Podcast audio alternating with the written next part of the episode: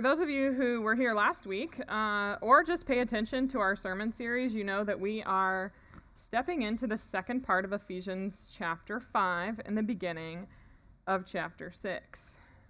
So some of you might be thinking, what will she say about this? In some ways, I don't really even know where to start.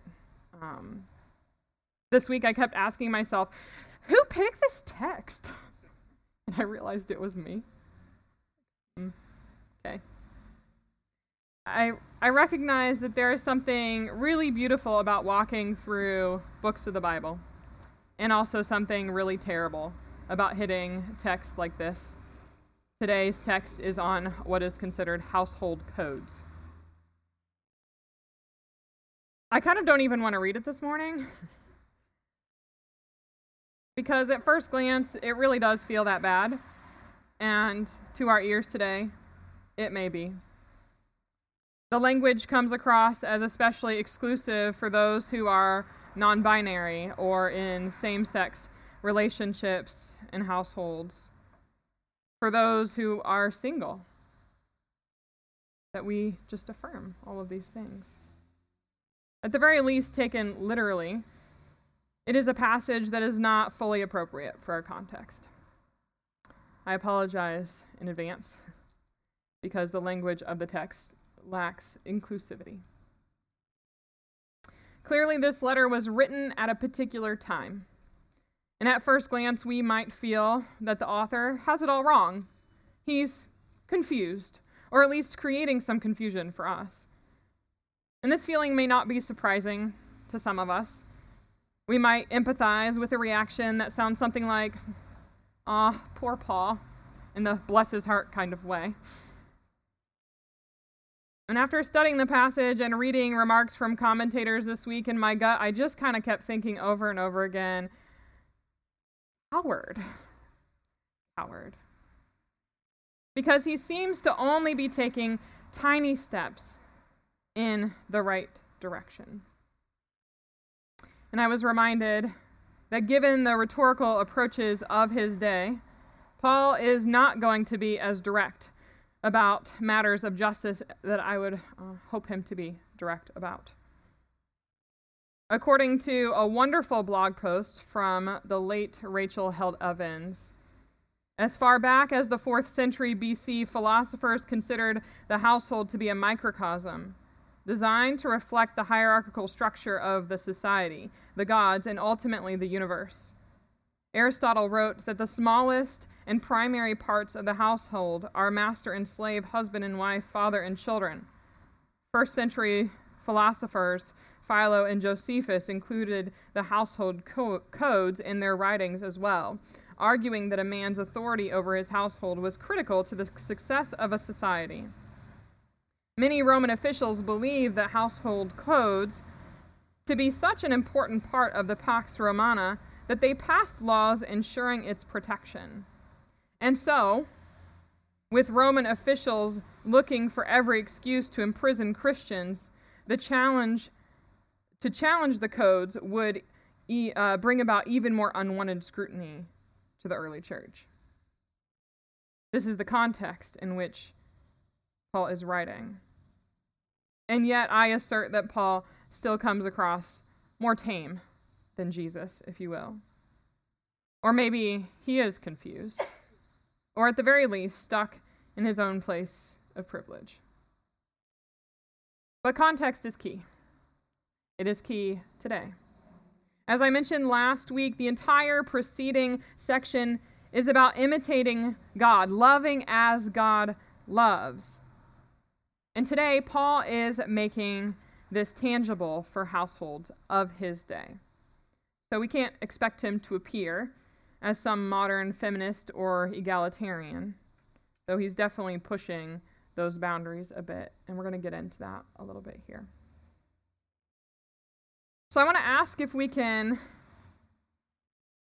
try to learn something from today's text, asking ourselves, where is the good news? I think the good news is actually subversively at work in what, or more specifically, to whom Paul is addressing. You see, in the society where the patriarchal family structure was so pervasive, not only were arranged marriages common, women and children were seen as property, but often the household included extended family members, such as household servants.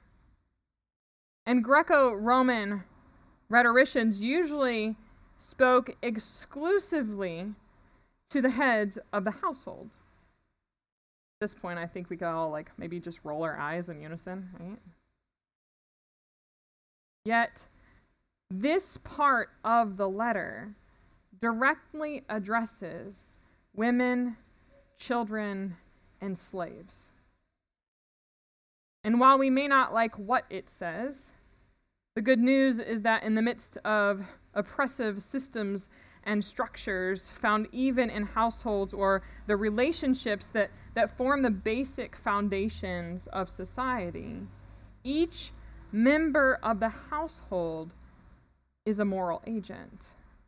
Women, children, and slaves are free to claim agency, full participants as equals in Christ. In other words, Paul's words here indicate that it's not about the head of the household anymore. This is hard to decipher at first because we naturally read through our modern lens. And that's where so many, I think, get caught up, use this passage to defend warped forms of submission and hierarchy, the exclusion of same-sex couples, or the relatively recent history of slavery. But I want to reiterate that this whole section hinges on mutual submission to one another, which is love in action. This is described in verse 21, which is actually at the tail end of one really long sentence in the original Greek, which is verses 1 through 21 that we read last week, okay? Verse 21, be subject or yield to one another out of reverence for Christ. This serves as the bridge between the previous section and then today's section, this household code. We might also consider today's text as an expansion of the codes found in Colossians chapter 3 and 4, which we can presume that the early readers would be familiar with already. Here, though, in Ephesians, the apostle is speaking specifically to Christian households because he is once again, and this should be of no surprise, concerned about Christian witness.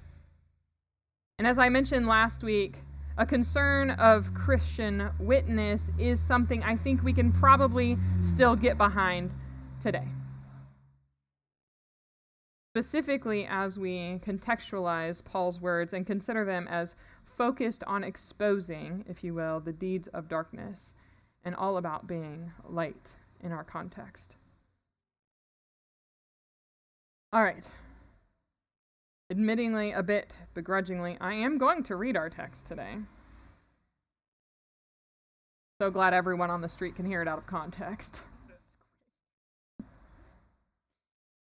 While we might poo-poo Paul for these words, commentator Ben Witherington says this: this kind of home would stand out as a Christian witness. Love and self-sacrifice, okay? So we might see this text as a bold and positive attempt to modify the existing structure by making better the harsher effects of patriarchy while setting a different course in a more egalitarian context.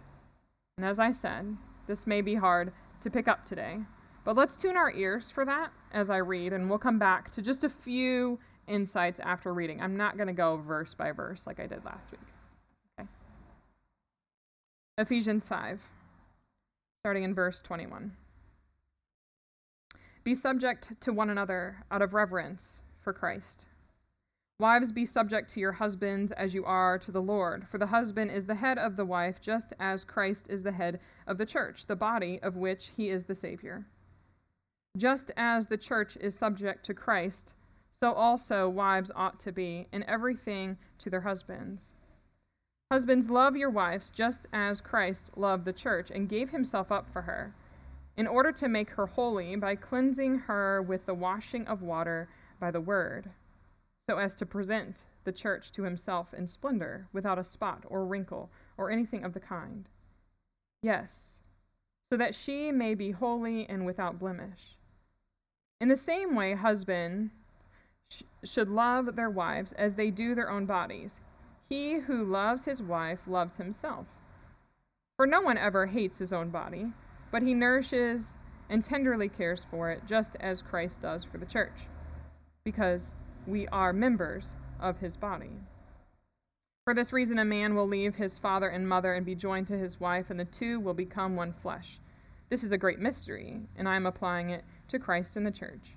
Each of you, however, should love his wife as himself, and the wife should respect her husband. Children, obey your parents in the Lord, for this is right.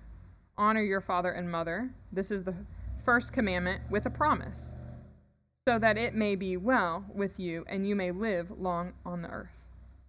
And fathers, do not provoke your children to anger, but bring them up in the discipline and instruction of the Lord. Slaves, obey your earthly masters with fear and trembling and singleness of heart, as you obey Christ, not only while being watched and in order to please them, but as slaves of Christ, doing the will of God from the heart. Render service with enthusiasm, as to the Lord and not to men and women, knowing that whatever good we do, we will receive the same again from the Lord, whether we are slaves or free. And masters, do the same to them. Stop threatening them, for you know that both of you have the same master in heaven, and with him there is no partiality.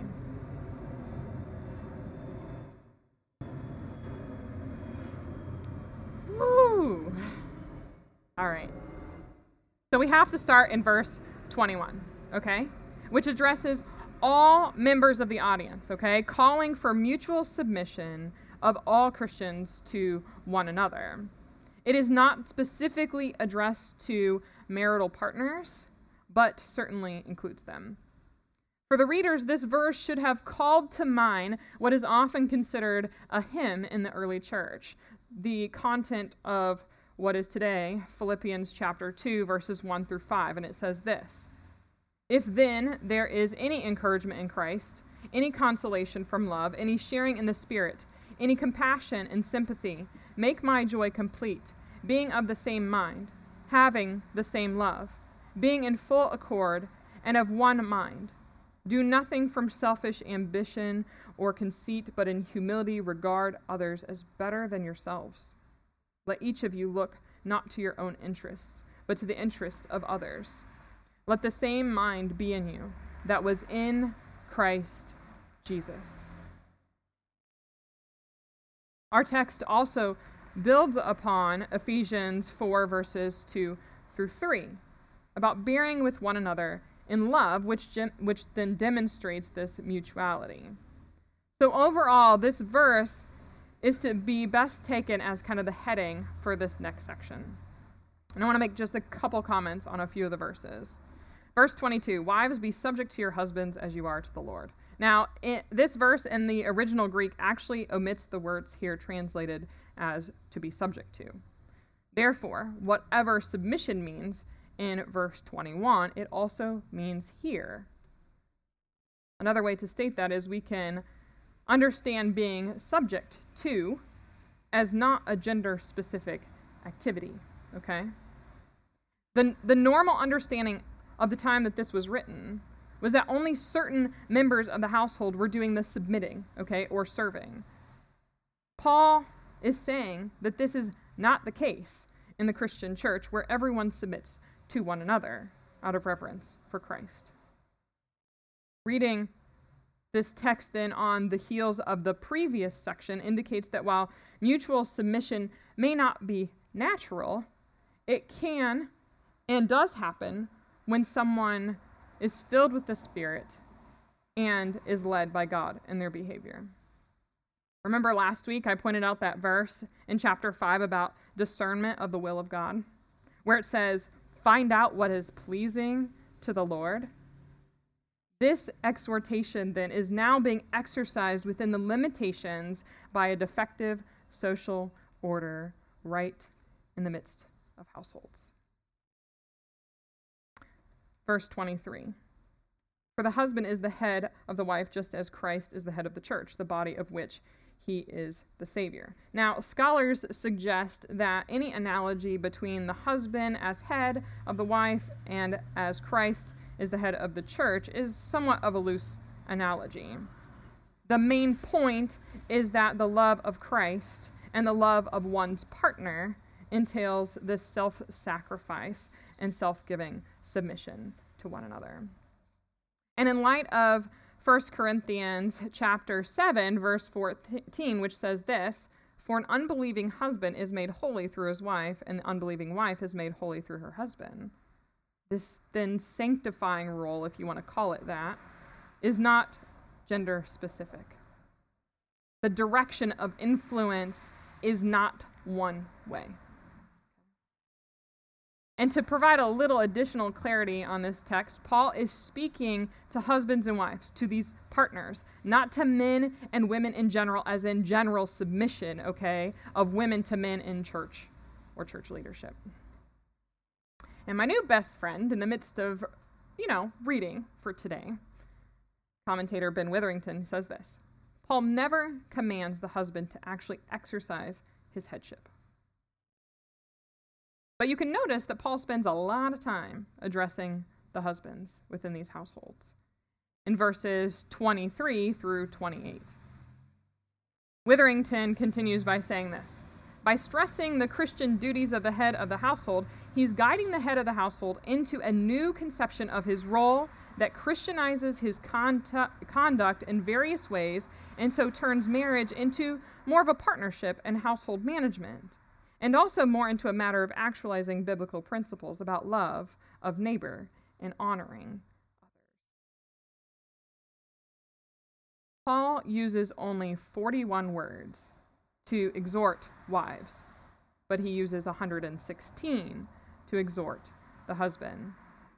And this exhortation to love is then not surprising at all in a patriarchal society. He's saying that loving one's partner is not optional. It is obligatory. He's stressing the point that you must love your partner. Notice in verse 29 through 32 that this partner relationship then terminates or relativizes, at least, the relationship previously had with parents. And there is a mystery in becoming one flesh, this third entity as a couple. The mystery is about the bond formed through kaleo, or the being glued or cemented to one another, not merely intercourse as some sort of momentary sexual encounter. Again, my good friend Witherington puts it this way, "Each personality is enlarged by the inclusion of the other, ideally affecting the perfect blending of two separate lives into one. Continuity with the old personality is not broken, but the radical transformation resulting from the intimate personal encounter creates a new self." A new self. Verse 33, "Each of you, however, should love his wife as himself, and the wife should respect her husband."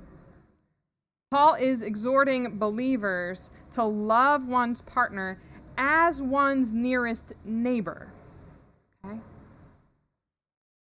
Then we get to the section on children and parents, chapter 6, verses 1 through 4. The word here for children in the Greek is tekna, which includes male and female, as well as adult children, but not limited to the adults. Typically in Greco-Roman culture, a child was under the control of their father until the father died or was 60 years old.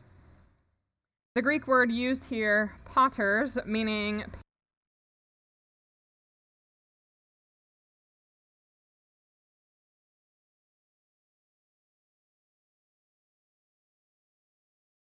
addressed to the fathers, which is not surprising in this patriarchal society in which the education of children ages 7 to 16 is actually the responsibility of the father within these households.